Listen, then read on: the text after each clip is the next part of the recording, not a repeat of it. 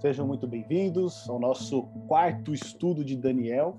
E olha, a gente já caminhou aí um terço do livro de Daniel, né? São 12 capítulos, a gente já está no capítulo 4, tem mais oito aí pela frente. E eu queria dar uma má notícia para vocês nesse estudo.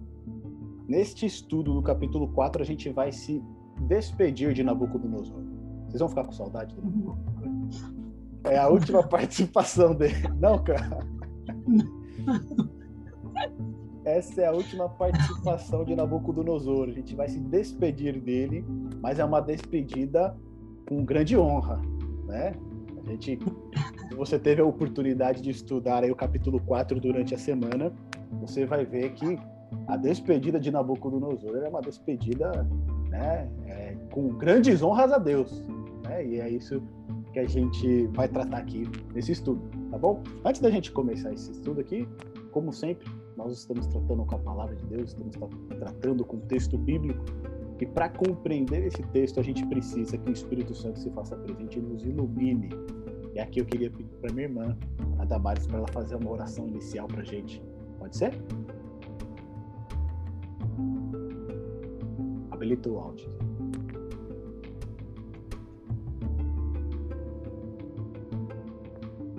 Eu, Preto? Isso.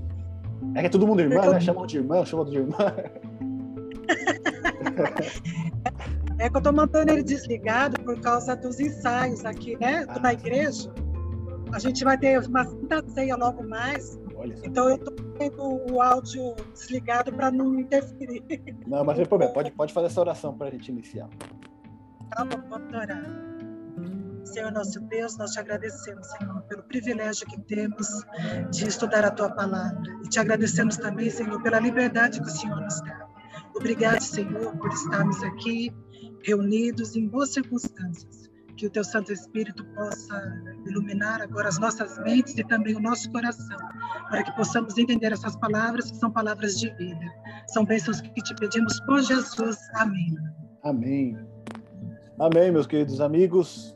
Capítulo 4 de Daniel, ele começa de uma maneira aqui diferente, né, dos demais. Eu vou, como de costume, compartilhar aqui com vocês o nosso guia, né? Só para a gente ter uma, uma direção aqui dentro do nosso estudo e ficar um pouquinho mais fácil da gente poder acompanhar aqui o texto bíblico. O que a gente vê aqui nesse capítulo 4 é algo inusitado. Né? Ele não começa com Daniel falando, mas logo no verso 1 tem lá Nabucodonosor, rei a todos os povos, nações e línguas. Então, quem vai falar, né, quem vai assumir o protagonismo nesse capítulo 4 de Daniel é Nabucodonosor, não é Daniel. Daniel agora ele vai ficar de coadjuvante. A história vai gerar em torno de Nabucodonosor. E o que a gente percebe aqui na estrutura, né, que a gente chamou esse episódio de orgulho abatido, é justamente né, o protagonismo do rei, ou seja, Daniel deixa de é, iniciar ali o texto falando sobre algum episódio que havia acontecido em Babilônia, e quem assume né? A redação ali é o próprio Nabucodonosor. Então a gente tem ali o protagonismo do rei, a saudação de um rei transformado. O segundo ponto, o testemunho do rei. Então, logo de imediato, a gente vê uma apresentação do rei Nabucodonosor de uma maneira totalmente diferente do que a gente tinha acompanhado nos últimos capítulos. O segundo ponto em destaque aqui é a profecia através de mais um sonho. Lembrando que lá em Daniel capítulo 2, Nabucodonosor ele havia recebido um sonho da parte de Deus, onde ali foi é, revelado para ele os grandes impérios que estariam relacionados com o povo de Deus até o tempo do fim, quando o próprio Deus estabeleceria o seu reino, um reino eterno. E a gente vê mais uma vez a inutilidade dos sábios, astrólogos e caldeus da Babilônia, a chegada de Daniel, que não havia sido chamado né, na presença do rei, mas ele mesmo se interpõe ali diante do rei, o sonho, a sua interpretação, o apelo de Daniel. E aí depois o terceiro ponto que a gente tem, um rei orgulhoso quebrantado. A gente vai ter nessa parte a exaltação de Nabucodonosor, a sua humilhação e depois a sua salvação, né, que poderia até chamar aqui de redenção. Então, esses são as sessões aqui que a gente dividiu o capítulo 4, o orgulho abatido. Eu gostaria de convidar vocês então para a gente ver aqui o verso 1 e 3 do capítulo 4, onde a gente já tem algumas coisas para destacar. Olha só o que está escrito lá. Nabucodonosor, rei, a todos os povos, nações e línguas que moram em toda a terra, paz vos seja multiplicada. Parece, nem parece mais aquela pessoa do capítulo 2 e do capítulo 3, né? Não, se, ó, se, não, se não me der a interpretação do sonho, eu vou aqui esquartejar vocês e a casa de vocês vai ser feita montura. Né? No capítulo 3, nós vemos, olha, olha Sadraque, Mesaque e Abednego. Vocês não adoraram meu Deus de propósito, eu vou dar mais uma chance para vocês. Mas se vocês não se prostrarem quando vocês ouvirem o som, quem será o Deus que vai livrá-los da minha mão? Né? A gente vê toda aquela arrogância, aquela prepotência, e agora aqui, né, aquele estresse, né, aquela pessoa autoritária. E aqui no verso 1, logo, Nabucodonosor diz: A todos os povos, nações e línguas que moram em toda a terra, paz vos seja multiplicado. Olha, ele não quer mais guerra com ele não quer mais guerra com ninguém, né? Ele não quer mais briga com ninguém. Olha só, paz vos seja multiplicado. E isso é a saudação de alguém que realmente foi transformado. Porque quando a gente olha nos evangelhos, né, no Novo Testamento, a gente vai ver Paulo, Pedro, né? Graça e paz, paz seja convosco, né? Gente, o próprio Cristo, depois de ressurreto, ele aparece, paz seja convosco. Ou seja, aqueles que anunciam a paz, aqueles que anunciam as novas do Evangelho, as boas novas, né, eles não querem guerra com ninguém, eles não querem briga com ninguém. Eles foram transformados por Deus. E aqui a gente já vê Nabucodonosor, na sua apresentação, tomando o lugar de Daniel, né? Ele dizendo, paz vos seja multiplicada só para o povo de Babilônia? Não, a todos os povos, nações e línguas que moram em toda a terra. O desejo desse rei agora é que as pessoas encontrem a paz, que eles tenham paz, que eles recebam paz. No verso 2 diz o seguinte: Pareceu-me bem fazer conhecidos os sinais e maravilhas que Deus, o Altíssimo, tem feito para comigo Quão grandes são os seus sinais e quão poderosas as suas maravilhas. O seu reino é um reino sempre eterno e o seu domínio de geração em geração. Uma coisa que a gente vê aqui nessas palavras do rei é justamente né, as palavras é, doces que ele tem usado. Né? Paz seja convosco. E aí ele fala: Pareceu-me bem fazer conhecido. Por que, que ele está escrevendo esse capítulo 4 no livro de Daniel? Porque ele queria dar o testemunho pessoal dele. Ele diz aqui, ó, pareceu-me bem tornar conhecido os sinais e maravilhas que o Deus Altíssimo tem feito para comigo.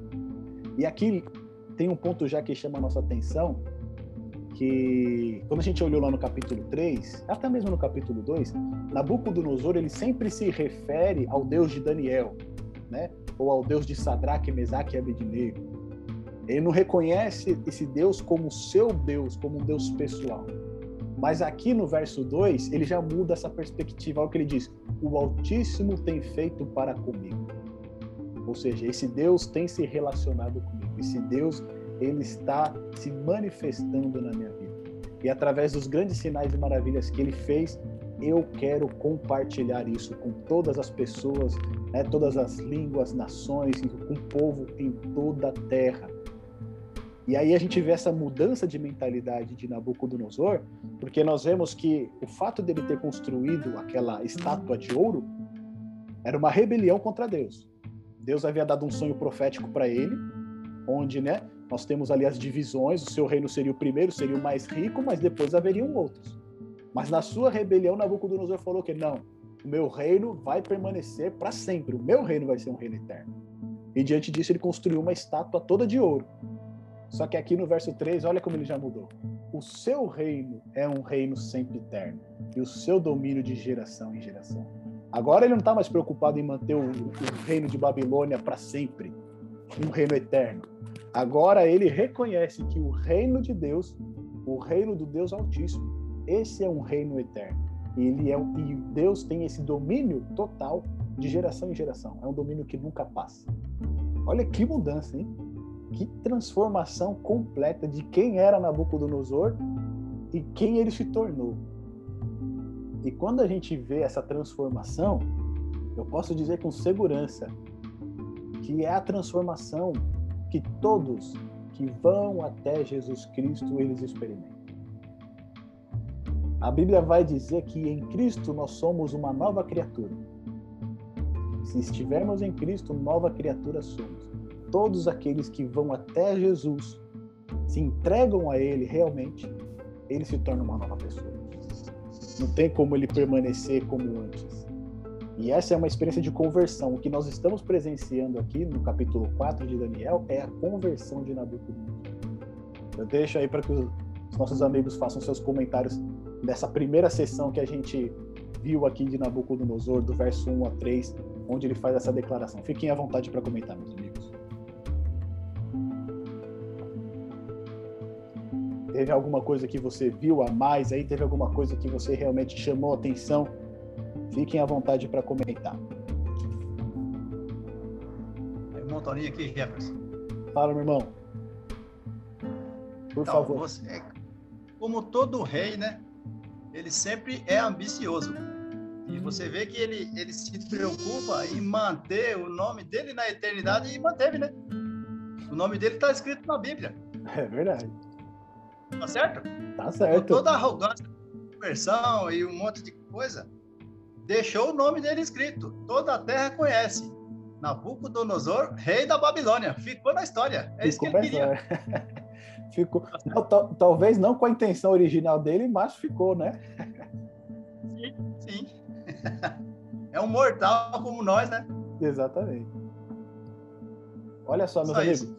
Dos versos em diante, nos versos 7 e 9, então, Nabucodonosor ele vai estar tranquilo na sua cama, vamos, né, é, condensar um pouco aqui a experiência de Nabucodonosor, ele vai estar tranquilo lá na sua cama, pensando, né, a respeito do que seria no seu próspero palácio, é dito isso, né? Ele estava sossegado na sua casa e próspero no seu palácio. Ou seja, Nabucodonosor estava vivendo uma fase tranquila da sua vida, né? diferente daquelas anteriores que a gente viu. E ali ele teve um sonho, é dito no verso 5.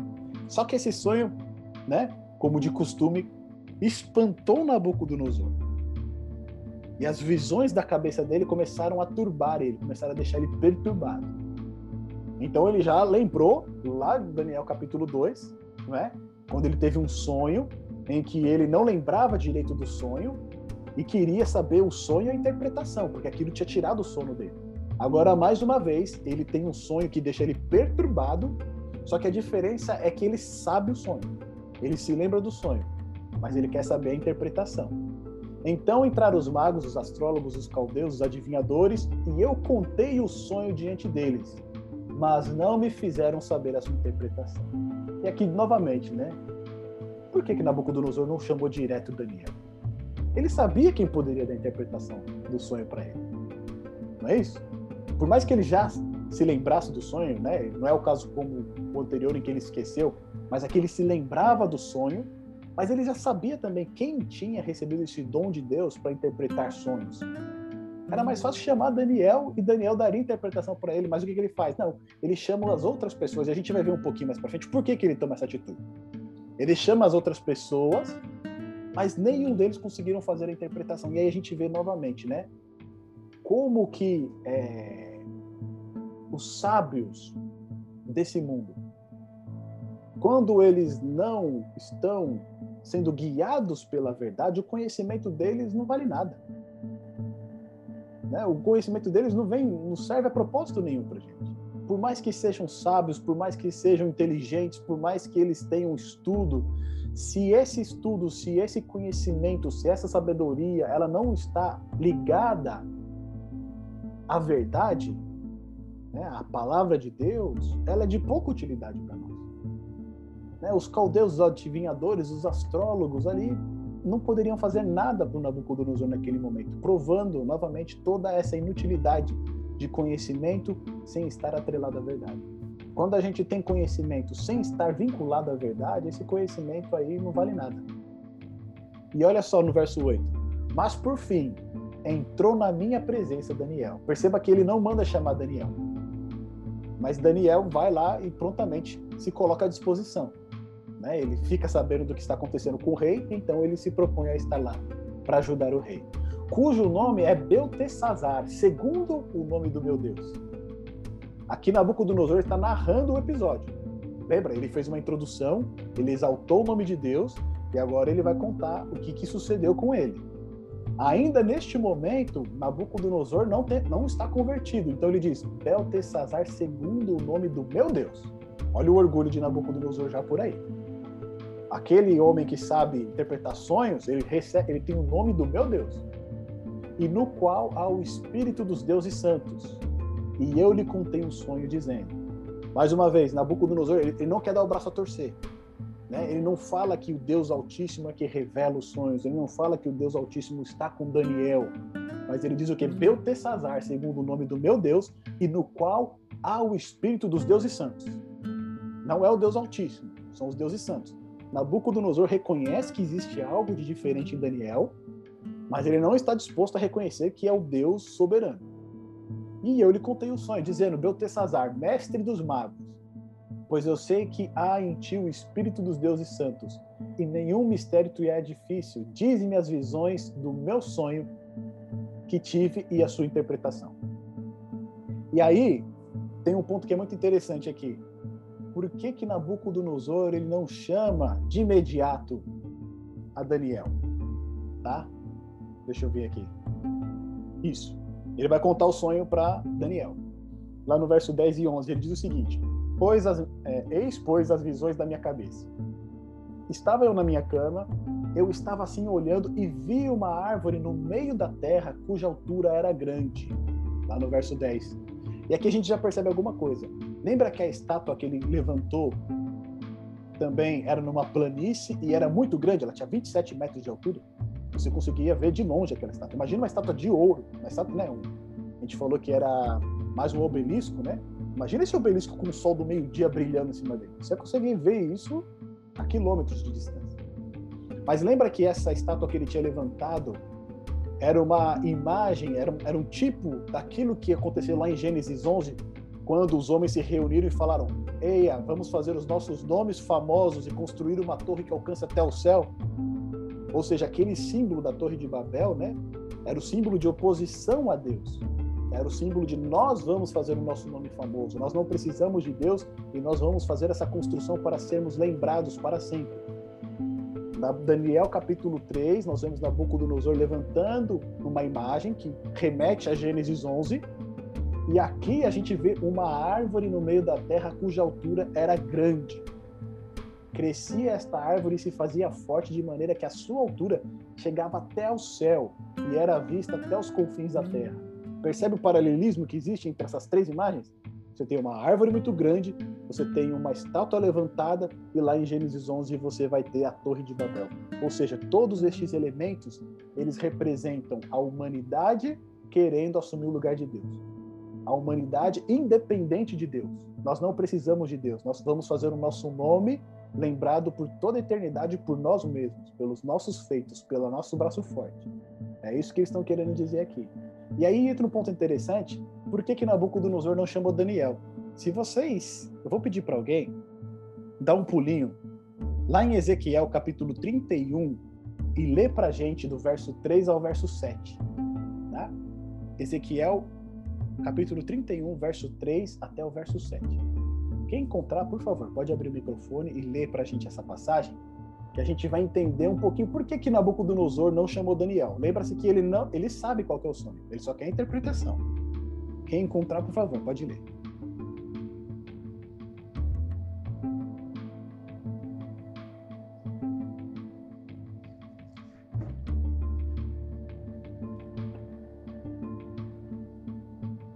Eis que a Síria era um cedro no Líbano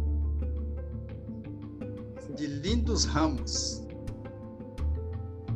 de sombrosa folhagem, de grande estatura, cujo topo estava entre os ramos espessos.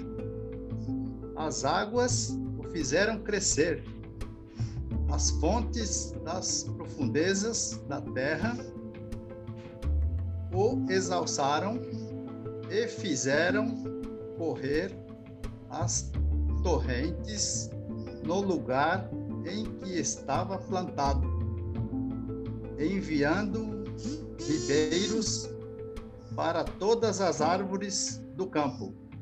Por isso se elevou a sua estatura sobre todas as árvores do campo, e se multiplicaram os teus ramos, e se alongaram as suas varas, causa das muitas águas durante o seu crescimento. Todas as aves do céu se aninhavam nos seus ramos. Todos os animais do campo geravam debaixo da sua fronte. Fronte, é. E todos os grandes povos se assentavam à sua sombra.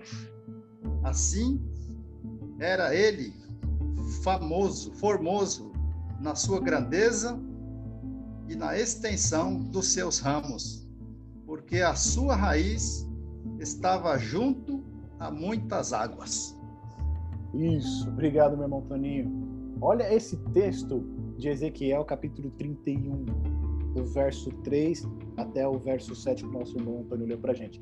Lá no verso 3 já diz assim, ó, eis que a Síria era um cedro no Líbano. Ou seja, a figura de uma grande árvore já era conhecida naqueles tempos. Né? Ezequiel, que era contemporâneo de Daniel, ele se referencia aqui a Síria a um grande cedro no Líbano. Só que olha que coisa interessante. A Síria foi o grande império que existiu antes de Babilônia. E se a Síria era comparada a uma árvore grandiosa, frondosa, como um cedro do Líbano, e caiu com o sonho que Nabucodonosor estava tendo de uma grande árvore, e aí a gente vê que nesse sonho vem né, um vigia que desce do céu e pede para essa árvore ser cortada, para ser derrubada. Nabucodonosor já imaginava o que poderia ser esse sonho. Só que ele não queria aceitar a realidade. E é por isso que ele não chama Daniel, né? Talvez não querendo enfrentar o que, o que seria a verdade. Então ele chama os caldeus, chama os astrólogos, vamos ver se alguém consegue falar alguma coisa a meu favor aqui. Só que eles não tinham essa interpretação. Então o que a gente vê aqui nesse sonho de Nabucodonosor é que ele vê essa árvore grande crescendo, gigante, né, onde todos os animais da terra ali se, se alimentavam dela, onde ela colhia todos os animais da terra, onde as aves também. É a mesma linguagem que a gente leu ali em Ezequiel capítulo 31, que o nosso irmão Antônio leu, é a mesma linguagem, se você for ver é a mesma coisa. Né? E Nabucodonosor, ele, ele tem ideia de quem que é árvore. Só que ele não está ainda pronto para encarar a verdade que está adiante. Né? E ali diz o seguinte: opa, avancei demais aqui. Nesse sonho que Nabucodonosor tem, então, ele vê essa grande árvore que cresce imensamente, ela é vista por todos os lados, só que lá no verso 14, né? No verso 13, eis que um vigia, um santo descia no céu, e no verso 14 ele diz, clamando fortemente, dizendo assim: derrubai a árvore e cortai-lhe os ramos, sacudi as suas folhas, espalhai o seu fruto, afungentem-se os animais de debaixo dela e as aves dos seus ramos. Ou seja, um vigia, ele desce do céu para onde a árvore estava crescendo, a árvore está crescendo até o céu. De lá vem um vigia e ele fala: corte essa árvore, derrube ela, afugente os animais, espalhem-se as árvores. Ou seja, essa árvore que está crescendo, ela vai ser derrubada. E ela vai ser derrubada por uma ordem vinda de Deus. Perceba que não é nenhum elemento na terra que vem e corta essa árvore. Mas um vigia desce do alto do céu, para onde a árvore estava se, se dirigindo, e fala: corte essa árvore. E lá no verso 15 ele diz o seguinte: mas deixar na terra o tronco com as suas raízes. Ou seja, a árvore vai ser cortada, mas não significa que vai ser é, totalmente destruída. As raízes ainda vão ser preservadas, o tronco ainda vai ser preservado. E então a gente vê no verso 15 o seguinte: esse tronco né, ele vai estar atado com cadeias de ferro e de bronze na erva do campo e seja molhado do orvalho do céu, e seja a sua porção com os animais na, na erva da terra. No verso 16: Seja mudado o seu coração, para que não seja mais coração de homem, e lhe seja dado um coração de animal, e passem sobre ele sete tempos. Aqui a gente já começa a entrar numa linguagem profética, onde a gente envolve tempos, né? tempos, dias, meses. O que seriam esses sete tempos que é declarado aqui no livro de Daniel. Aqui nesse livro, Os Segredos de Daniel, do Jacques Ducan, ele é um, é um judeu, E ele diz o seguinte, ó, de acordo com o texto bíblico, Nabucodonosor permaneceu em sua condição, né, é, uma condição que ele, a, a, doença que ele vai enfrentar por um período de sete tempos. E esses sete tempos, né, diz o seguinte: o texto localiza o evento exatamente após o rei acabar do seu projeto especial de construção em Babilônia. Vários elementos sugerem que devemos traduzir a palavra Idan, que é tempo, do aramaico, no sentido de anos. Então, esses sete tempos que são colocados aqui para gente no verso 16, que seria o tempo em que essa árvore seria cortada e nós vemos que é Nabucodonosor, esses sete tempos seriam sete anos. Então, esses tempos aqui seriam anos. No verso 17 diz o seguinte: Esta sentença é por decreto dos vigias, e esta ordem por mandado dos santos, a fim de que conheçam os viventes que o Altíssimo tem domínio sobre o reino dos homens e o dá a quem quer e até o mais humilde dos homens constitui sobre ele. Isso aqui é Nabucodonosor falando. Então ele está narrando o sonho para Daniel. Ele fala que vai, né? Essa árvore ela vai ser cortada, as raízes vão ser preservadas, o seu tronco vai ser preservado. Mas esse decreto ele é um decreto que vem do céu, ele é um decreto que vem do alto. Ele vai durar por sete tempos ou sete anos. E a sentença é por decreto e esta ordem por mandado. Qual que é o objetivo desse dessa, dessa árvore ser cortada, né? A fim de que conheçam os viventes que o Altíssimo tem domínio sobre o reino dos homens e o dá quem quer. E aí eu queria pedir para o Fábio fazer um comentário para a gente em cima disso. Olha o que Nabucodonosor fala. Qual é o objetivo de tudo isso? Qual é o objetivo dessa árvore ser quebrada? Qual é o objetivo dessa árvore gigante ser derrubada? Para que os que as pessoas os viventes conheçam que o Altíssimo tem domínio sobre o reino dos homens e dá quem quer e que quando a gente ouve essas palavras de Nabucodonosor, Fábio, mesmo que ele está narrando o seu sonho ainda, o que, que elas falam para a gente?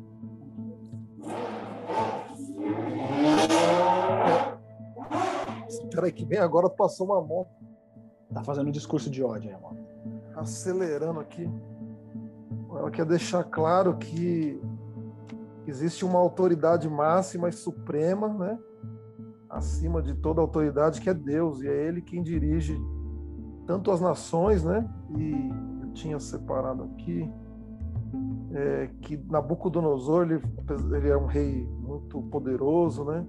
A gente já viu que ele dominava naquele o império naquela época, mas ele esqueceu que ele tinha uma responsabilidade com esse Deus aí que ele começa exaltando no começo do capítulo. Deus fez dele um, um reino forte, um rei forte, mas ele esqueceu que a grandeza dele ela vinha desse Deus, né? E, e aí esse sonho e toda essa experiência que ele vai ter nesse capítulo 4, uma experiência até certo ponto estranha, assustadora, né? Um, um ser humano viver como um animal, mas foi para ele para quebrar o orgulho dele, ele reconhecer que existe esse Deus que está acima de, de todos, ele é supremo.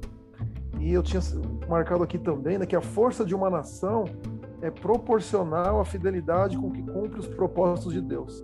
Então Deus fez dele uma grande nação e faz também de todas né, as outras, para que elas cumpram o propósito de fazer a vontade de Deus. E quando elas não fazem, isso traz ruína para as pessoas. Isso serve para as nações também, mas também serve para a nossa vida individual. Né? Tem um texto que diz que o temor do Senhor é o princípio da sabedoria. Né? Quando a gente de alguma forma a gente quer se rebelar contra esse princípio, ou quando a gente não quer reconhecer que ele é autoridade, a gente acaba trazendo alguns problemas para nossa vida. No caso de um rei poderoso, trouxe problema ali para ele, né? E possivelmente para a nação também. Mas na nossa vida individual é assim também. Quando a gente insiste em não reconhecer que existe um Deus, que ele tem uma vontade que é soberana e essa vontade é para o bem de todo mundo, para o nosso e das pessoas, se a gente se rebelar contra essa vontade, a gente acaba trazendo aí consequências perigosas para nós e quem está do nosso lado. E no caso de um rei ou de uma nação, aí o, o estrago é maior. Com certeza. Uma coisa que me chamou a atenção aqui é o seguinte: o Altíssimo ele tem domínio sobre o reino dos homens e dá a quem quer. Lembra que a gente viu lá no capítulo 2, né? Que ele põe reis e ele tira reis. E aqui de novo, né? no sonho de Nabucodonosor é enfatizado esse ponto. Deus, ele tem domínio sobre o reino dos homens, ele dá a quem quer. As pessoas que estão no governo hoje, as pessoas que estão hoje ocupando um lugar né, de destaque, de influência, eles estão ocupando esse lugar porque Deus permitiu de alguma maneira que eles ocupassem aquele lugar. Mas quem domina realmente no curso da história é Deus. E o que a gente vai ver um pouquinho mais adiante é que o sonho que havia sido dado para Nabucodonosor no capítulo 2 era para que a vida dele, o seu governo, se harmonizasse com os propósitos de Deus.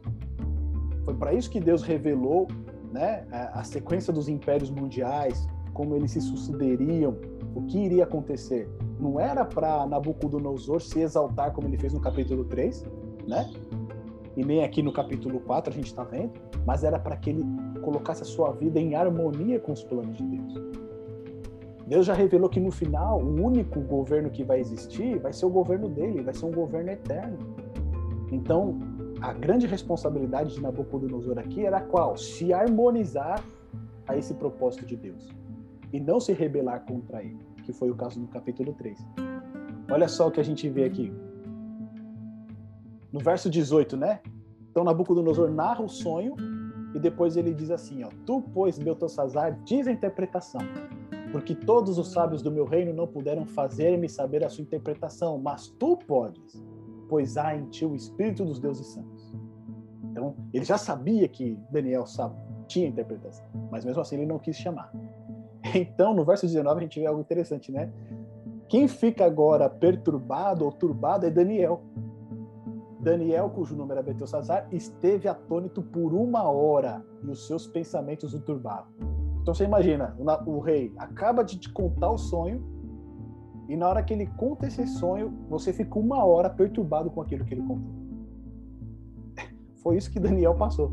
Né? Ele ficou desconcertado com o sonho do rei, porque ele sabia que aquela grande árvore era o próprio rei.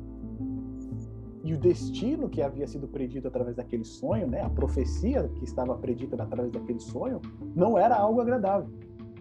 E aí, é assim, você tem que dar uma, né, responder algo para alguém isso que você vai falar é, é, algo contra ela e a pessoa quer que você diga. Fala, Me conta aí qual é a interpretação disso. E aí Daniel ficou, né, atônito, perturbado. Falou, pois, o rei dizendo, Beltesazar, não te espante o sonho, nem a sua interpretação. Ou seja, não fique né, espantado por conta disso. E Beltesazar, no caso Daniel, dizendo, Senhor meu, seja o sonho contra os que têm ódio e a sua interpretação aos teus inimigos. Então, Daniel aqui, ele tenta, né, como costuma falar, ele tenta passar um pano aqui, né? Ele fala, ó, a interpretação desse sonho, né, o que está contido nesse sonho, seja contra os teus inimigos. Que não seja com o rei, né, mas seja com seus inimigos. Então a gente percebe aqui que é, Daniel tem uma má notícia para dar para o rei, e ele não sabe como dar essa má notícia. Mas mesmo assim, Nabucodonosor ainda pede para ele. Então ele diz no verso 22, És tu, ó rei, que cresceste e te fizeste forte, e tua grandeza cresceu e chegou até ao céu, e o teu domínio até a extremidade da terra. Então aquela grande árvore é Nabucodonosor. E depois no verso 23 é dito: Quanto ao que viu o rei, um vigia, um santo que descia do céu e dizia: Cortai a árvore, e destruía, mas o tronco com as suas raízes deixai na terra, e atada com cadeias de ferro e de bronze, na erva do campo e seja molhado do orvalho do céu, e a sua porção seja com animais do campo, até que passem sobre ele sete tempos. Ou seja, Nabucodonosor ele ia ser tirado do poder, mas ele não ia ser morto, ele não ia ser destruído, né? Ele ia ser tirado do poder, ele ia passar uma situação difícil, mas teria um tempo, que seria de sete anos. Novamente a gente vê aqui os sete tempos é, enfatizados e lá no verso 24 e 25, então é, Daniel diz o seguinte: Esta é a interpretação, ó rei, e este é o decreto do Altíssimo, que virá sobre o rei meu senhor. Serás tirado dentre os homens, e a tua morada será com os animais do campo, e te farão comer erva como os bois, e serás molhado do orvalho do céu, e passar-se-ão sete tempos por cima de ti, até que conheças que o Altíssimo tem domínio sobre o reino dos homens e o dá a quem quer. Perceba novamente aqui, aquele texto que a gente viu, que o próprio Nabucodonosor narrou no seu sonho. Olha lá, no verso 17, né? O Altíssimo tem domínio sobre o reino dos homens e dá quem quer. E aqui a gente vê novamente no verso 25, Daniel dizendo que tudo isso iria acontecer para que Nabucodonosor conhecesse que o Altíssimo tem domínio sobre o reino dos homens e o dá quem quer. E a gente já vê, né, Nabucodonosor, da maneira que ele agia, né, com aqueles que discordavam dele.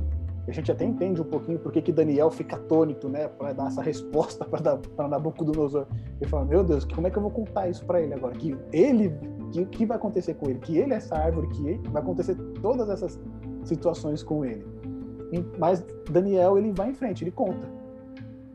E ali no verso 27 e 29, é, quer dizer, no verso 27, Daniel ele faz um apelo o rei.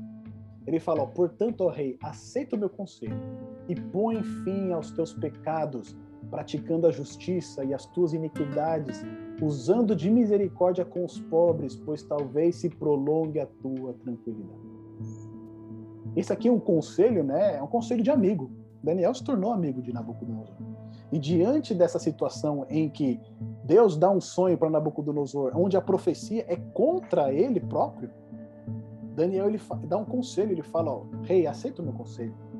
Põe fim aos teus pecados. Pratique a justiça, se aparta da iniquidade, use de misericórdia com os pobres, pois talvez se prolongue a tua tranquilidade. Alguns textos vão dizer que a gente viu aqui nesse no trechinho que eu li, que esse sonho ele recebe logo depois dele concluir a construção de Babilônia. E a gente viu no estudo anterior que Babilônia ela era cheia de ouro. Heródoto vai ficar impressionado com a quantidade de ouro que era utilizado em Babilônia.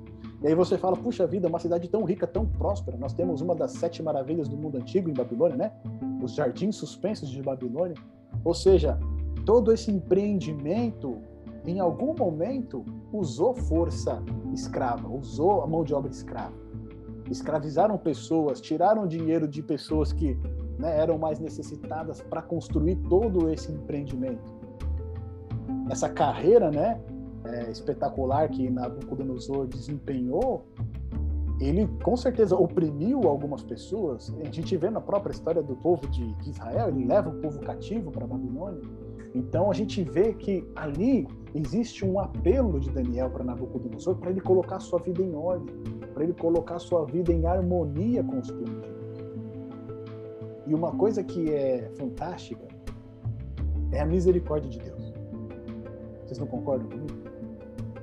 Deus deu um sonho para Nabucodonosor, revelando o que iria acontecer. Só por este fato, Nabucodonosor deveria reconhecer que Deus realmente é o Deus verdadeiro. Depois, existe uma manifestação miraculosa de Deus protegendo aqueles três jovens que foram lançados numa fornalha ardente. Onde até o irmão Antônio comentou, né? Ali ele se converteu e a gente vê que não, né? Nem ali, nem naquele momento onde ele presencia, né? Aquele quarto elemento na fornalha, ele diz: e a aparência do quatro é como filho de Deus. Nem naquele momento ele se converte a Deus. E aí Deus, na sua misericórdia, dá um outro sonho para ele, falando o que vai acontecer com ele próprio. E quando eu vejo isso, Deus ele é maravilhoso. Quando está escrito lá em Ezequiel, né, que ele não tem prazer na morte do ímpio, né, que ele não tem prazer na morte do ímpio. Realmente Deus é um Deus de misericórdia. Ele dá todas as chances possíveis para que as pessoas se convertam e coloquem a sua vida em harmonia. Aqui ele dá um sonho para Nabucodonosor, e após esse sonho, Daniel dá a interpretação e faz um apelo para o rei. Fala assim: Ah, rei, por favor, coloca a sua vida em ordem. Põe fim aos teus pecados. Para de viver uma vida em pecado, em rebelião contra Deus. Para de viver transgredindo os mandamentos de Deus. Para de viver em, em, é, em sentido contrário à palavra de Deus. Começa a agir com justiça, com misericórdia. Né? use de misericórdia com os pobres, auxilie eles, cuide deles, porque eles também foram feitos à imagem e semelhança de Deus, pois talvez se prolongue essa tranquilidade. E aqui é um ponto interessante. Daniel não está garantindo que se o rei abandonar o pecado, se o rei colocar sua vida em harmonia com a palavra de Deus, né, ele vai receber a tranquilidade na vida dele. Mas ele diz: talvez Você está passando um momento tranquilo aqui agora, que a gente lembra lá que o rei estava tranquilo no começo do capítulo 4, né? Se ele colocar sua vida em harmonia segundo a palavra de Deus, talvez se prolongue essa tranquilidade. Talvez isso que vai, que foi dito nesse sonho, essa profecia, não, não se cumpra.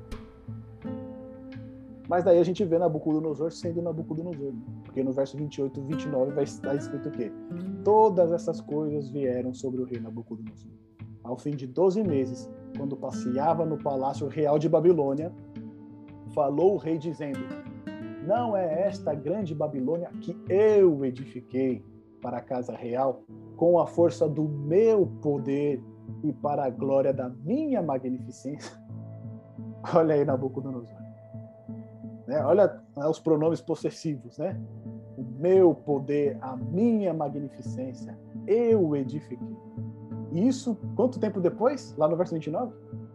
Doze meses. A gente é fácil esquecer as coisas, né? A gente esquece as coisas fáceis. Nabucodonosor passou 12, 12 meses, um ano após esse episódio. O que, que acontece com ele? Ele está passeando, né? Pela sua pelo seu palácio, ele olha para tudo aquilo construído, tudo aquilo de ouro, e ele fala: Não é esta a grande Babilônia que eu edifiquei para a casa real com a força do meu poder e para a glória da minha magnificência? Quantas vezes a gente também não age dessa maneira? Quando a gente tem algum sucesso, quando a gente se dá bem em alguma situação, a gente às vezes olha e fala: Puxa vida, eu mereço, olha o que eu fiz aqui. Olha o que eu construí, olha o que eu conquistei, né? Muitas vezes a gente tem esse sentimento de orgulho. E não é à toa que a gente tem esse sentimento de orgulho. Falando de Ezequiel também, lá em Ezequiel capítulo 28, verso 17, a gente vê a queda de Lúcifer. E essa queda é ocasionada pelo orgulho. Né? Quem que pode ler para a gente Ezequiel 28, verso 17? Vou pedir para que alguns dos nossos amigos procurem aí, encontrem para a gente 20. Ezequiel 28, verso 17 a gente vai ver que o orgulho, a soberba, a autoexaltação foi a, o motivo principal da queda de Lúcifer. Né? Ele, é, é, Ezequiel capítulo 28, verso 17.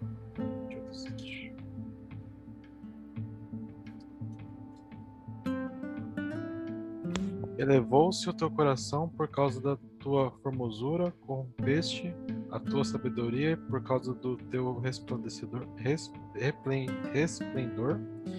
Lancei-te por terra diante dos reis de para que te contemplem.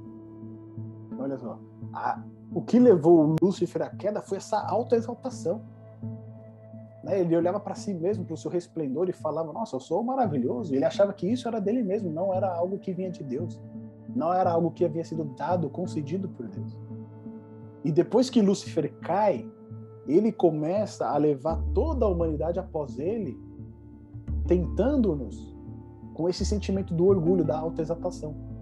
De que a gente pode ser algo ali, é, fora de Deus, distante de Deus. Que a gente pode ser bem sucedido, que a gente pode ser próspero, que a gente pode ser feliz, completamente feliz, sem estar junto de Deus um sentimento de autossuficiência, né? De orgulho, de vaidade, não, eu consigo, eu faço. Esse sentimento que levou Lúcifer à queda é o mesmo sentimento que muitas vezes nós somos tentados a, a, a, a guardar no nosso coração. Né? Um, sentimento de orgulho próprio. Né? Olha o que eu fiz, olha o que eu conquistei, olha como eu sou, olha o que eu faço. E Nabucodonosor aqui, ele é o retrato da humanidade separada de Deus. É a humanidade tentando colocar o seu poder pela sua própria força, querendo se engrandecer, querendo fazer o seu nome conhecido por toda a eternidade pelos seus próprios feitos, por aquilo que eles realizaram. Nabucodonosor ele olha para tudo isso com uma satisfação. Né? Olha o que eu edifiquei, olha a força do meu poder. Tudo isso para quê? Para a glória da minha magnificência. Isso aqui é uma blasfêmia contra Deus. Porque Deus, vez após vez, havia chamado a atenção de Nabucodonosor: olha, o seu império vai passar. Quem está no controle da história sou eu. Quem governa sou eu. Quem coloca os reis e tira os reis, os governantes, sou eu. E Nabucodonosor atribui todo o seu sucesso a ele mesmo. Não, sou eu que consegui, fui eu que fui lá e fiz. E diz que, né, nesse mesmo momento em que Nabucodonosor condescendia com esses pensamentos, no mesmo momento veio uma voz do céu e disse: Passou de ti o rei. Olha, imagina, Nabucodonosor andando no seu palácio, contemplando toda aquela beleza, né? Ali ele faz ali um autoelogio, uma autopromoção, e naquele exato momento vem uma voz do alto e diz: Passou de ti o rei. Toda essa construção, tudo isso que você fez pelo seu poder, para sua glória, passou. E aí se cumpriu aquilo que estava no sonho no verso 32. E será tirado dentre os homens, e a tua morada será como os animais do campo. Fartião comer erva como os bois, e passar-se-ão sete tempos, novamente aqui, os sete anos mencionados, sobre ti, até que conheças que o Altíssimo domina sobre o reino dos homens e o dá a quem quer. Olha de novo aqui a repetição. A terceira vez que é repetido essa mesma sentença. Até que conheças que o Altíssimo domina sobre o reino dos homens e dá a quem quer. O grande propósito de Deus ter revelado a Nabucodonosor o sonho em Daniel capítulo 2 e novamente aqui no capítulo 4 é para que ele reconhecesse que o Altíssimo domina e ele tem domínio também sobre o reino dos homens e ele dá a quem quer. Não é pela sua força, não é pela sua glória, mas Deus dá o domínio a quem ele quiser. Né? Aí a gente vê a, a paciência que Deus teve com Nabucodonosor tentando mostrar para ele que o caminho não era esse, Nabucodonosor está indo por um caminho perigoso. Mas ele continuou insistindo nesse erro, continuou insistindo nesse ponto. E aí a gente vê na, no trecho final, né? Mas no fim daqueles dias, após os sete anos, Nabucodonosor, eu, Nabucodonosor, levantei os meus olhos ao céu e tornou-me a ver o entendimento. Lembrando que o sonho que ele teve né? Ele ia agir como um animal, e é até dito aqui para nós, nos versos 34, né? Que diz que Nabucodonosor foi tirado dentre os homens e comia erva como os bois, e o seu corpo molhado do orvalho do céu, até que ele cresceu pelo como as penas da águia e as suas unhas como a das aves. Ou seja, Nabucodonosor ficou irreconhecível. Ele ficou totalmente bestializado. E aqui num outro estudo que a gente tem, diz que essa condição que Nabucodonosor enfrentou né? Era uma condição ali que alguns psiquiatras vão chamar que é, chegava a esquizofrenia, né? Então a gente vê que essa, é, alguns outros também dizem que se chama licantropia. Ele diz o seguinte, olha, é, os psiquiatras atuais têm diagnosticado o comportamento de Nabucodonosor como uma variante de paranoia e esquizofrenia. Pela postura de Nabucodonosor, paranoia totalmente, né? Esquizofrenia também. É, e aí diz o seguinte: é, Zilborg, historiador de, da psiquiatria, relata diversos casos semelhantes entre o século III e VII antes de Cristo. Por mais rara e estranha que essa doença possa parecer, ela tem sido uma constante através da história. Hoje praticamente desapareceu nos países desenvolvidos, onde é tratada adequadamente mas traços dela aparecem em lugares como China, Índia, África e América do Sul. Em anos recentes, diversos casos foram encontrados nos hospitais de Paris, em Bordeaux.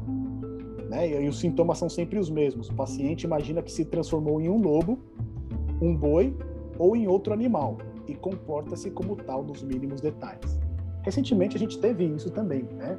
Uma pessoa achando que era dragão. É, tem um termo que eles chamam que é disforia deixa eu ver que eu até anotei aqui, que eles chamam é, licantropia ou zoantropia, mas nos tempos modernos essa doença tem sido chamada de disforia de espécie, né? A gente tem ouvido falar bastante da disforia de gênero, né? Uma pessoa que não se identifica com, com o sexo biológico dela, tá, tem bastante estado em pauta aí. Mas também tem a disforia de espécie. A pessoa começa a achar que ela é um animal, que ela é um cachorro, que ela é algum bicho e começa a agir como tal. E Nabucodonosor ele sofreu dessa enfermidade, né? não causada por alguma questão é, casual, mas a gente percebe que foi algo infligido por Deus.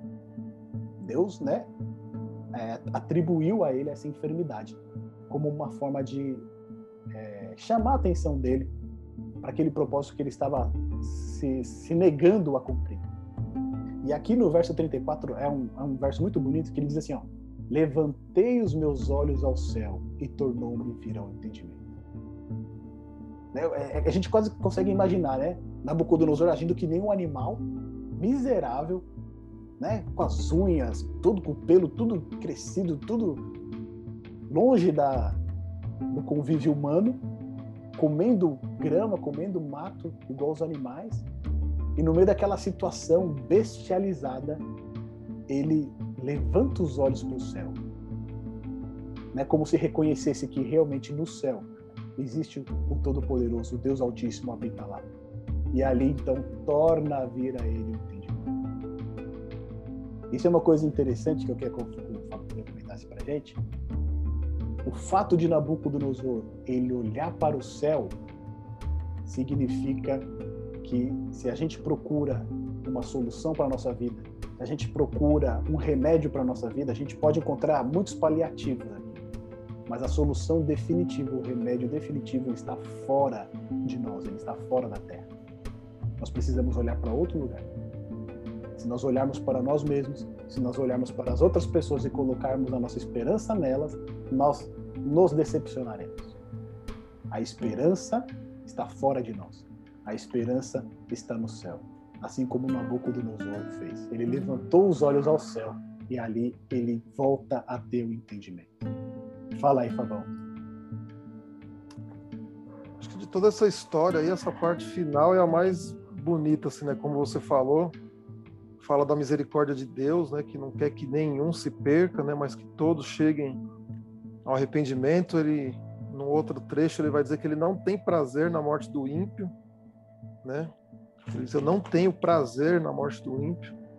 É difícil acreditar como algumas pessoas pensam que Deus vai, mesmo no final de tudo, vai castigar para sempre, né? Mandar para um inferno, num tormento que conheço pessoas que acreditam nisso, que quem se perder vai ficar queimando para sempre. Mas Deus, ele diz que ele não tem prazer na morte do ímpio. E quando ele dá esse, quando você comentou ali, né? O Daniel fala para ele: põe fim nos teus pecados é um princípio divino que o juízo de Deus ele pode ser evitado mediante o arrependimento e a confissão. Então Deus ele ele fala de um juízo, mas se aquela pessoa que recebe a mensagem de juízo, ela se arrepende, confessa e abandona, esse Deus ele está disposto a perdoar, começar de novo, é, não atribuir nenhum pecado, nenhuma culpa, na verdade é isso que o sacrifício de Jesus fez né, e faz por cada um de nós. Pega o ser humano culpado, troca né, com os méritos de Cristo e ele leva a nossa culpa e a gente é, recebe os méritos dele. Então, é uma coisa que a gente não consegue entender, né? Paulo vai dizer que excede todo entendimento isso. É, inocentar, é, não atribuir culpa à pessoa culpada. E Nabucodonosor teve um ano ainda, você falou, teve um ano para poder se arrepender, não se arrependeu e acabou vindo a ele aí esse juízo de passar sete anos vivendo como um animal, como um bicho, sendo molhado pelo orvalho, comendo ali como se fosse um animal, mas que no final desse período aí ele levantou os olhos para o céu e aí é, um comentário ele diz que não da forma tão espetacular que aconteceu como Nabucodonosor, mas é o que acontece com cada pecador quando aceita Jesus e recebe o perdão. Ele deixa de viver ali no pó, de viver né, escravo do pecado, e ele é novamente feito um ser à imagem e semelhança de Deus. Foi assim que Deus nos criou. Então essa história dele, ela tem um quadro dramático espetacular, mas hoje em dia também, na nossa esfera, esse milagre ele pode continuar acontecendo e acontece cada vez que um pecador ele ele sai, ele aceita, ele olha para cima, ele vê que se ele olhar para dentro dele vai entrar em desespero, mas se ele olhar para cima ele vê que tem um Deus que o criou com amor, né, e quer que ele viva uma vida muito acima daquilo que na Bíblia vai dizer que os pensamentos de Deus, a vontade dele é muito maior do que a nossa vontade, que os nossos pensamentos é muito melhor. E aí a gente pode viver, né? o pecador ele pode viver essa experiência de Nabucodonosor na sua esfera, assim, de ser levantado do pó gente ter uma vida nova aí olhando para Jesus. Fascinante, Fábio. Coisa magnífica. Irmãos, não olhem para si mesmo. Hoje existe muito uma ideia, né? Não, você tem que procurar as coisas em você, você tem que procurar o seu melhor dentro de ti, você tem que procurar extrair o seu melhor, né? Meus amigos, a Bíblia diz que o coração do homem ele é corrupto, ele é enganoso e desesperadamente corrupto. Quem poderá discerni-lo? Né? O coração do homem não tem nada de bom. Se nós olharmos para dentro de nós mesmos, lá no fundo do nosso âmago, a gente vai ver o quanto a gente é mesquinho, egoísta, ciumento, orgulhoso. O que a Bíblia diz é: olhe para o céu, levante os seus olhos, olhe para Jesus Cristo, olhe para a cruz de Cristo, porque ali sim a gente encontra sentido, a gente encontra alegria plena, a gente encontra força para seguir a nossa vida. E aí, esse ponto que a gente comentou, que o Fábio falou, de né, que Deus não tem prazer na morte do ímpio, eu acho que isso é muito fundamental a gente enfatizar. Eu queria que duas pessoas, uma procurasse o texto de Ezequiel 18, verso 23, e outro procurasse o texto de Ezequiel 23, verso 11. E aí, Fabão, se você quiser pegar o texto de 1 Pedro, que vai falar que não tarda a sua vinda, para a gente juntar essas, esses três textos, para a gente entender, né? que Deus ele é um Deus misericordioso, para não ficar nenhuma dúvida com relação a isso, mesmo nas incertezas que a gente vive. É, quem encontrou Ezequiel 18, 23, pode ler para a gente, tá bom? O próximo texto é Ezequiel 33, verso 11. Quem encontrou o 18, verso 23, pode ler para a gente, por favor.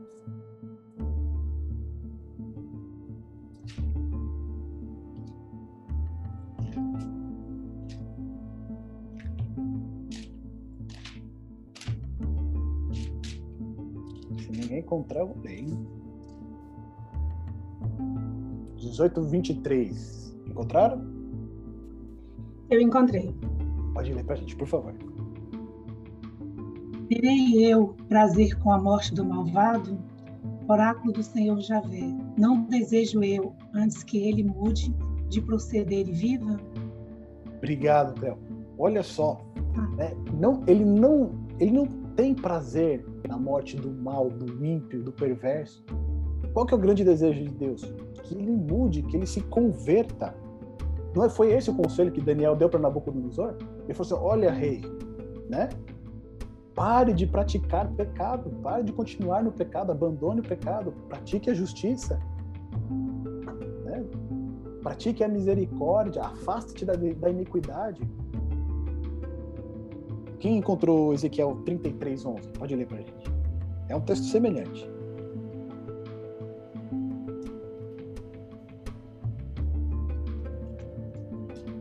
Trinta e três, onze.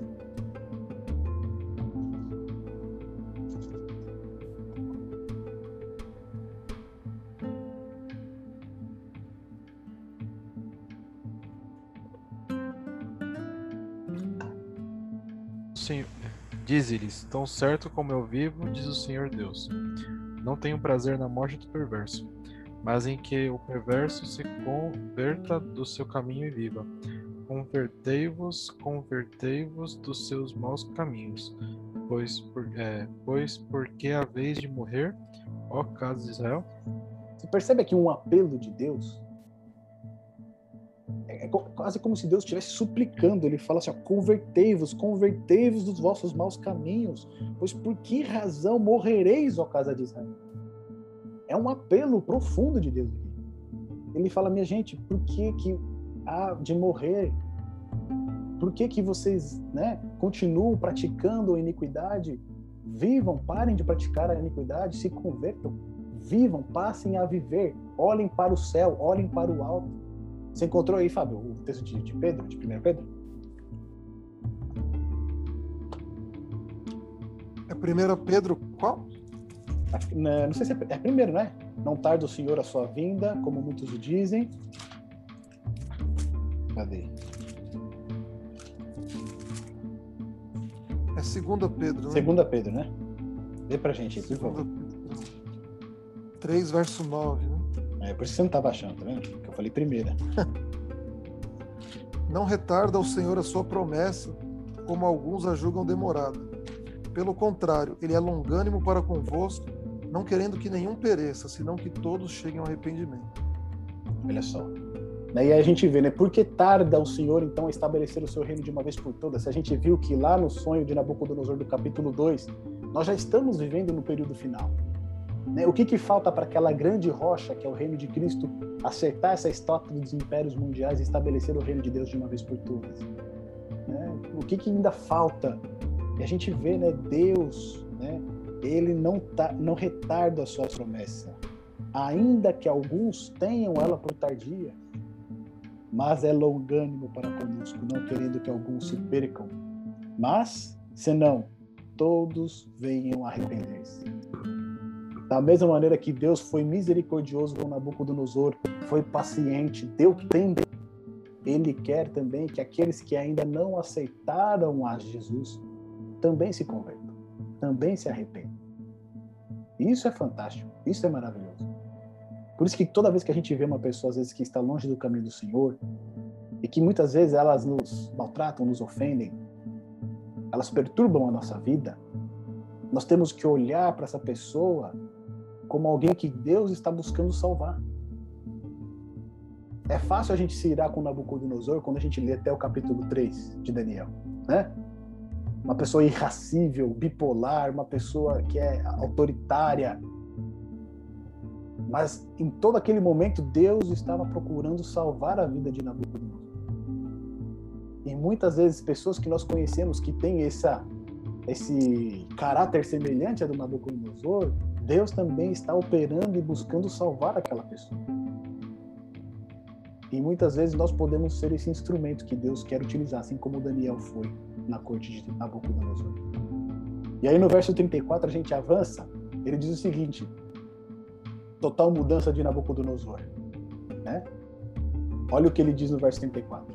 E eu bendisse o Altíssimo, e louvei e glorifiquei ao que vive para sempre, cujo domínio é um domínio sempre eterno e cujo reino é de geração em geração. Novamente aqui a gente tem essa repetição, né? O domínio de Deus, ele é um domínio eterno, e o reino e o seu reino é de geração em geração. Então agora não é mais eu edifiquei pela minha força para a minha glória e magnificência. Ele diz: Eu louvo, eu bendigo e eu glorifico ao que vive. Aqui de fato Nabucodonosor se converteu. Né? Aqui de fato ele realmente reconheceu esse Deus como um Deus maravilhoso. E no verso 35 ele vai dizer o seguinte: E todos os moradores da terra são reputados em nada e segundo a sua vontade ele opera com o exército do céu e os moradores da terra. Não há quem possa estorvar a sua mão e lhe diga: Que fazes? Né? Ainda que muitas vezes nós questionemos a Deus pelos rumos que o mundo tem tomado, né? tudo está no controle dele. Não há quem possa dizer a ele: O que, que o Senhor está fazendo? Ele está no domínio, ele está no controle. E no verso 36 e 37, no mesmo tempo, quando ele reconheceu tudo isso, quando ele olhou para o céu, quando ele louvou a Deus, tornou a mim o meu entendimento. E para a dignidade do meu reino, tornou-me a vir a minha majestade e o meu resplendor. E buscaram-me os meus conselheiros e os meus senhores, e fui restabelecido no meu reino, e minha glória foi aumentada. Nabucco, é interessante isso, né? Nabucodonosor ele achava que a glória dele já era muito grande, não é? Mas depois de ser humilhado por Deus, e finalmente se converter a ele, se submeter a Deus, a glória que ele achava que era grande foi o quê? Aumentada. Agora, pois eu, Nabucodonosor, louvo, exalço e glorifico ao Rei do céu, porque todas as suas obras são verdade, e os seus caminhos, juízo, e pode humilhar aos que andam na soberba. Meus amigos, eu abro aqui para vocês fazerem os comentários de vocês para vocês fazerem suas perguntas, para vocês fazerem os seus contrapontos. Né? Nessa despedida de Nabucodonosor, que experiência de conversão fantástica. Demorou, foi necessária muita paciência, mas por fim a gente vê que Nabucodonosor completamente rendido a Deus. Por favor, meus amigos.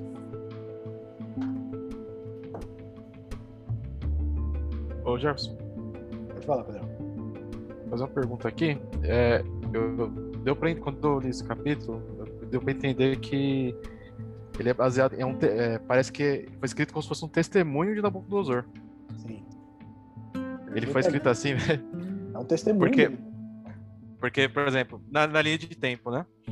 Ele, ele se apresenta, ele explica do sonho, tem a fala de Daniel, mas como que é? Ele não, parece que é de Nabucodonosor, Da- Daniel falando, né? Uhum. E também sobre esse- no final do, do acontecimento, né? Quando ele, ele é a loucura dele, né? Sim. Então quer dizer, por exemplo, assim, é, depois da loucura, dá, dá, a entender- eu falo assim, testemunho assim, depois da loucura e tudo mais, e se foi. Ele olhou para o céu, depois de toda essa história, então ele se, explicou com o Daniel. Dá para entender assim, né, pra né? Quando eu li, né? Ele se encontrou com o Daniel, coisa assim? Ou não? Então, na verdade, esse texto é um testemunho, que nem você falou, do próprio Nabucodonosor. Sim. Ele escrevendo esse testemunho, né, e Daniel tendo acesso a esse testemunho, incorporando ele no seu livro. Uhum. É um testemunho do próprio rei. Pode ser até que Nabucodonosor tenha narrado para Daniel, mas o fato é que é um testemunho. É ele Sim. pessoalmente querendo contar a experiência dele de conversão ao Deus Altíssimo. Né? Como que ele finalmente eh, se submeteu a esse Deus. Porque a gente vê desde o capítulo 2 Deus né, falando com Nabucodonosor, chamando a atenção dele, querendo trazer ele para perto dele. Nabucodonosor resistente. Capítulo 3, Deus se manifesta para ele. Nabucodonosor resistente. Né, ao ponto de se esquecer totalmente do que ele havia presenciado nos anos anteriores, ao dizer que ele construiu tudo aquilo. Ali chega o momento que Deus fala, ó, quer saber? Passou o teu reino. Chega. Infelizmente tem aquele ditado que diz, né? Alguns vêm pelo amor, outros vêm pela dor.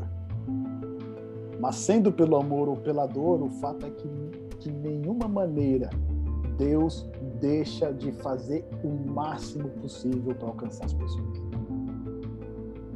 No caso de Nabucodonosor, ele teve que passar por essa situação, né, humilhante Sim. Mas depois ele experimentou a verdadeira redenção. E aí, depois de experimentar essa redenção, ele viu que a posição em que ele se encontrava era muito melhor do que aquela que ele tinha anteriormente. Né? Ah, Oi, pode falar. Dá para me ouvir? Ah, tá pronto. É, porque me arrumar um fone aqui fica melhor. É, pensando na, nessa, nessa fala popular, né? Quem não vem pelo amor, vem pela dor.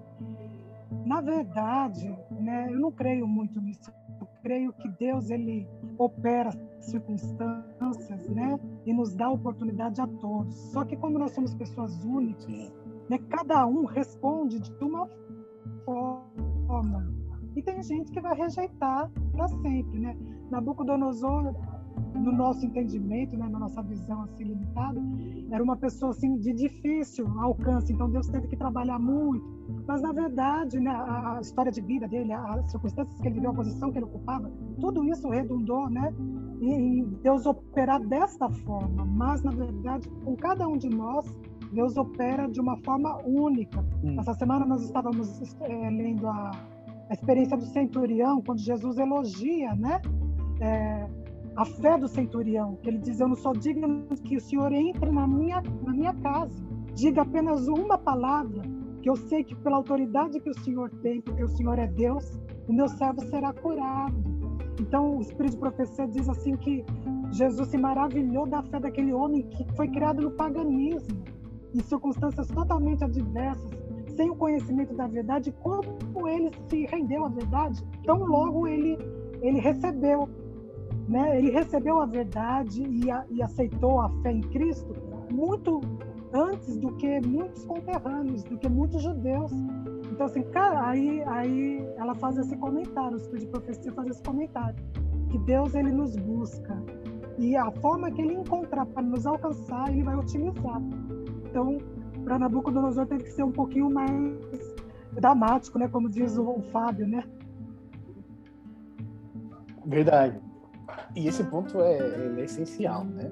A experiência que nós temos, é, ela diverge, né? Cada um vai ter uma experiência aí de conversão. Temos que vão passar por algo mais dramático, assim como Nabucodonosor. Mas o fato é que Deus ele procura alcançar a todos, né? E esse testemunho de Nabucodonosor nos revela que mesmo aqueles casos que a gente acha que é impossível para Deus. Tem alguns casos que a gente às vezes pensa isso, né? Ah, já entreguei na mão de Deus e às vezes parece que não tem solução.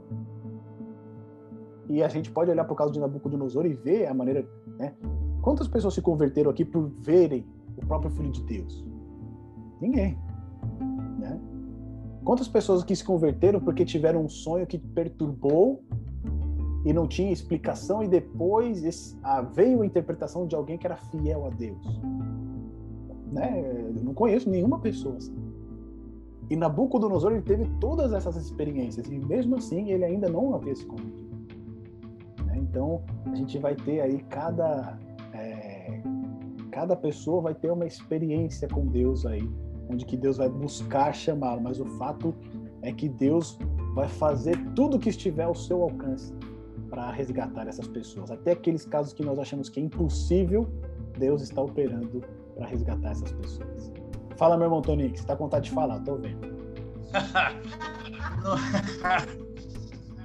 Essa mensagem estava guardada. É, é uma visão assim que eu tive em cima desse texto bíblico é, não vou citar verso, tá? Mas uma visão simbólica entre a árvore, a grandiosa árvore, belo cedro do Líbano. Um comparativo, né? Entre o olhar do rei divino e o rei humano. A discrepância, a, a extremidade, é? Quando você olha para o lado do reinado humano, aí você vê o pecado, vê a arrogância, vê o orgulho, é onde você fez a colocação. Eu fiz, eu construí, eu posso. Então ele retira a imagem divina para ele apresentar o orgulho dele, não é? E aí o paralelo que eu faço, o reino divino, a presença do, do Filho do Pai, de Deus, de Jesus Cristo veio como rei, mas não foi recebido como rei, tá certo? Ele foi é, é, rejeitado, né? Então, um rei que vem humildemente, bondade, com misericórdia, com paciência, contraponto totalmente extremo. Então, aí a gente pode ter a visão que eu tive no texto do reino humano e do reino divino, não é? E Deus querendo mostrar essa diferença para o orgulho de Nabucodonosor. E ele não conseguia entender isso. Não é? é fazendo um, um, um, breve relato assim, que Jesus falou para Nicodemos: você tem que nascer de novo. Então ele não entendeu. Como é que eu, desse tamanho, vou entrar no ventre da minha mãe de novo? Né? Então, assim, fazendo um relativo bem extremo.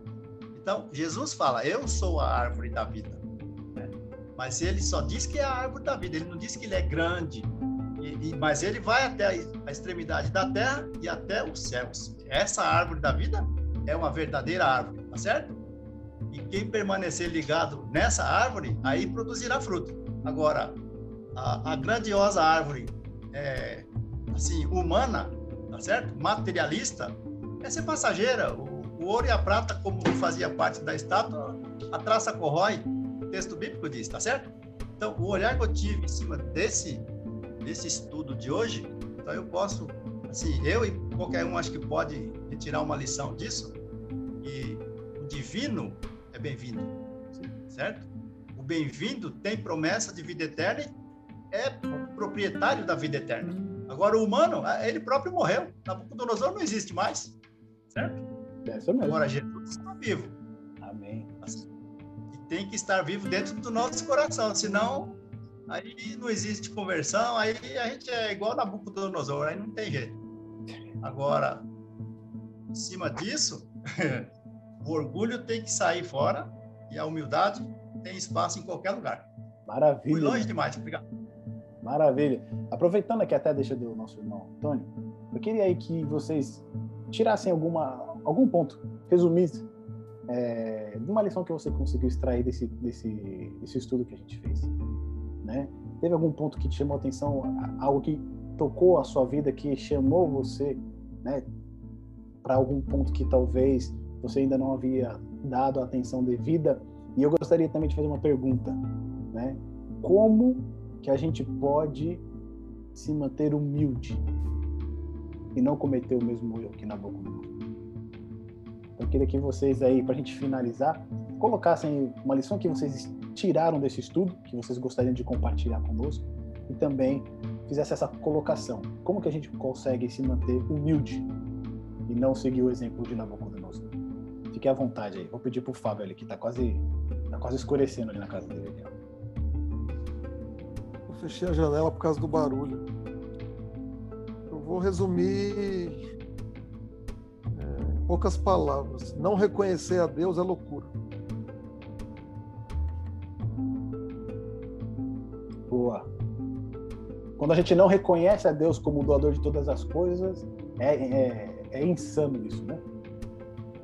É igual Nabucodonosor. É o que Paulo vai falar também, né? O evangelho é loucura para o mundo, né? Mas os homens, quando eles se afastam de Deus, eles, né? Eles tomam... É, é loucura, né? Quando a gente se afasta de Deus e aí vai tratar ali Romanos capítulo 1 e 2 ali é, quais são os efeitos dessa loucura, né? Você passa a adorar imagens, passa a adorar animais, etc. Até o seu comportamento se altera é, como você bem pontuou, né? É loucura.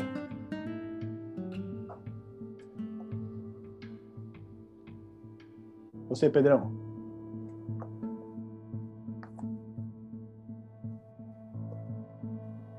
Não tem uma colocação, não. Não tem uma colocação, não, velho. Do, a, o drama de Nabucodonosor não te, não te impactou ao ponto de você falar, puxa vida, realmente, olha, isso chamou minha atenção. o testemunho que você falou dele, né? Sim. Quando, quando, quando, a gente é impactado, né, da maneira como a gente é, se volta para Deus, não tem como a gente querer ficar quieto. Né? Nabucodonosor ele falou assim: não, Daniel, você vai colocar esse testemunho aqui para o seu povo, né, para todos aqueles que nas próximas gerações te entrarem em contato aqui com esse texto aqui, eu quero contar para eles o que aconteceu comigo. Isso é algo que acontece com a gente também, né? Quando a gente né, encontra Deus, quando a gente tem essa experiência de conversão com Deus, a gente quer realmente passar isso para as demais pessoas. A gente quer compartilhar isso que a gente tem recebido. Meus amigos, mais alguma colocação vocês querem fazer? Fiquem à vontade. Tem algum aniversariante hoje aqui é, para gente cantar? Não? Fala, Cléo, pode falar.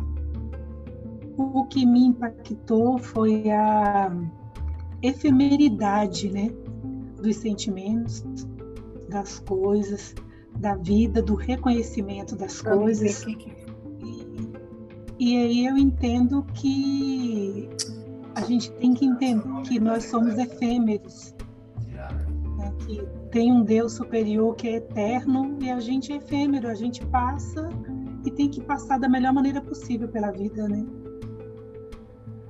Até, até Nabucodonosor, né, que era um grande rei, né? A vida passou como um sopro, o Tiago vai dizer, né? E quanto mais a gente, né? Reles proletária, como é que é? Proletários, né? pobres trabalhadores aí, como que a vida passa para a gente uhum. tão rápida também.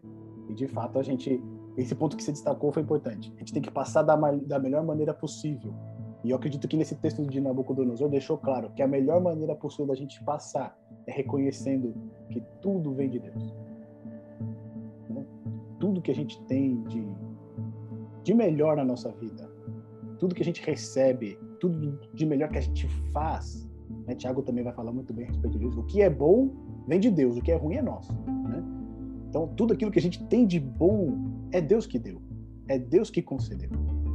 E, e aí, respondendo até aquela pergunta que eu fiz, né? Como se manter humilde diante de Deus, que é isso que ele vai falar, né? Que o Senhor quer, requer de você, que é pratique a justiça e ande em humildade com o seu Senhor. Para a gente andar em humildade com Deus, a gente precisa reconhecer de fato que tudo que nós temos vem de Deus. A partir do momento que a gente acorda, quando a gente abre os nossos olhos, né, a gente consegue respirar, a gente tem que reconhecer que nesses mínimos detalhes tudo vem de Deus. Se nós temos uma casa, um bom trabalho, se temos família, filhos, tudo isso que nós temos é Deus que concedeu. Se temos trabalho, se em meio a essa loucura dessa crise, dessa pandemia, nós ainda temos o nosso sustento, reconhecer que tudo vem de Deus. Porque quando a gente reconhece isso, o nosso orgulho ele é abatido, né? Não, nada me pertence, nada fui eu que mesmo que consegui, não fui a minha força, não foi meu trabalho, é graças a Deus, é graças a Deus. Né? Eu acho muito bonito quando você conversa com a pessoa, né? E aquela pessoa, tudo que ela fala, não, graças a Deus, não, Deus deu, Deus, né? Deus que, que me deu, Deus que abriu essa oportunidade, Deus que concedeu.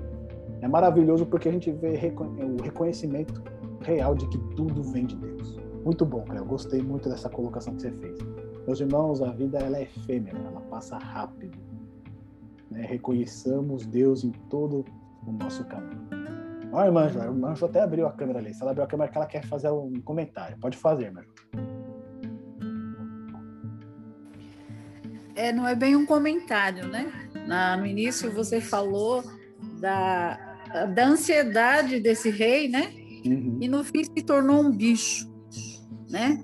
Então veja bem a ação de Deus e o que a gente fala. Ele veio justamente para aqueles que estão doentes. Então hoje, na nossa realidade, nós temos a força maior, que é o Espírito Santo. Amém. Então ele é que vai dar toda essa orientação para que o povo de Deus não volte a pecar, né? Nessa, como disse o Toninho, bem colocado, nessa árvore da vida. Ele não vai dar mais outra é, chance, de jeito nenhum, porque a perversidade é muito grande. Né? Precisou, será vir essa doença maldita, aonde as pessoas talvez cheguem nisso aí, ou no amor ou na dor. Mas ele está bem vivo e nós cremos nisso, né? Amém. Amém, meus amigos. Muito bom estar aqui com vocês. Não tem ninguém fazendo aniversário hoje, não, né? O pessoal gostou de cantar o Parabéns Gospel pro Fábio. Não tem ninguém fazendo aniversário hoje. Então, meus amigos, a gente vai encerrar com uma oração e eu queria pedir aqui para o nosso irmão Fábio fazer essa oração final para a gente. Quero agradecer demais a participação de vocês, a contribuição de vocês. Realmente é muito bom quando a gente consegue extrair né, lições de cada ponto de vista diferente. E é isso que enriquece esse nosso estudo sempre aos sábados. Eu agradeço demais a disponibilidade de vocês nessa uma hora e meia que a gente passa aqui. Eu espero que vocês saiam fortalecidos para mais uma semana, sabendo que Deus, Ele está no domínio de todas as coisas. Esse Deus, Ele é um Deus misericordioso. Quando as coisas parecem estar ruins, nós possamos ter esse exemplo de Nabucodonosor, olhar para o alto, porque é de lá que vem a nossa salvação. Você ora para a gente, Fábio? Vamos orar então. Querido Deus, nosso Pai, nós queremos te agradecer pelo privilégio, pela oportunidade que tivemos de estarmos juntos meditando uma porção da tua palavra. Assim como de todas as maneiras o Senhor procurou impactar a vida daquele rei da Babilônia, Nabucodonosor, para trazê-lo ao conhecimento do Senhor e à dependência do, teu, do seu poder, do seu amor, que também o Senhor que nós possamos reconhecê-lo em todas as áreas da nossa vida e que possamos nos render a Ti a cada momento, Senhor. Obrigado porque a Tua misericórdia, ela não tem fim, a cada manhã ela se renova e embora muitas vezes nós, por alguns caminhos, nos afastemos do Senhor, o Senhor procura de todas as maneiras nos atrair de volta para si, Senhor. Nós queremos entregar a vida de cada pessoa que participou desse estudo nas tuas mãos. O Senhor sabe os desafios, as lutas que cada um enfrenta, quais são os seus suas dificuldades. Vivemos um momento difícil de pandemia, onde temos que lidar com várias questões que de alguma maneira muitas vezes nos abalam. Nós queremos pedir que o Senhor tome conta das nossas emoções, tome conta do nosso coração, que nós possamos depositar a nossa confiança completamente em Ti, sabendo que o Senhor está no controle de tudo, está no comando e que no final tudo terminará bem para aqueles que te amam. nos ajudar a mantermos conectados contigo durante essa semana. São bênçãos que nós te pedimos e agradecemos em nome de Jesus. Amém. Amém. Meus amigos, uma boa semana para todos vocês. Que Deus abençoe vocês grandemente. No próximo sábado, nós vamos ver, nos aprofundar aqui no estudo de Daniel, capítulo 5. E aí a gente poderia ver uma balada que deu errado, né? Uma balada que deu ruim aqui. Então, no capítulo 5, na próxima semana, a gente vai ver os erros aí do neto de Nabucodonosor. Vamos ver também mais um pouquinho da porção profética aí que logo se cumpriu. E eu peço novamente que você faça o estudo do capítulo 5 durante a semana, extraia aí os pontos mais importantes desse estudo, para que no próximo sábado a gente possa todos juntos aqui poder contribuir. Tá bom? Um grande abraço a todos, fiquem com Deus, uma boa semana, meus amigos. Valeu. Boa semana para vocês. Um Boa semana. Boa semana. Tchau. Tchau, tchau.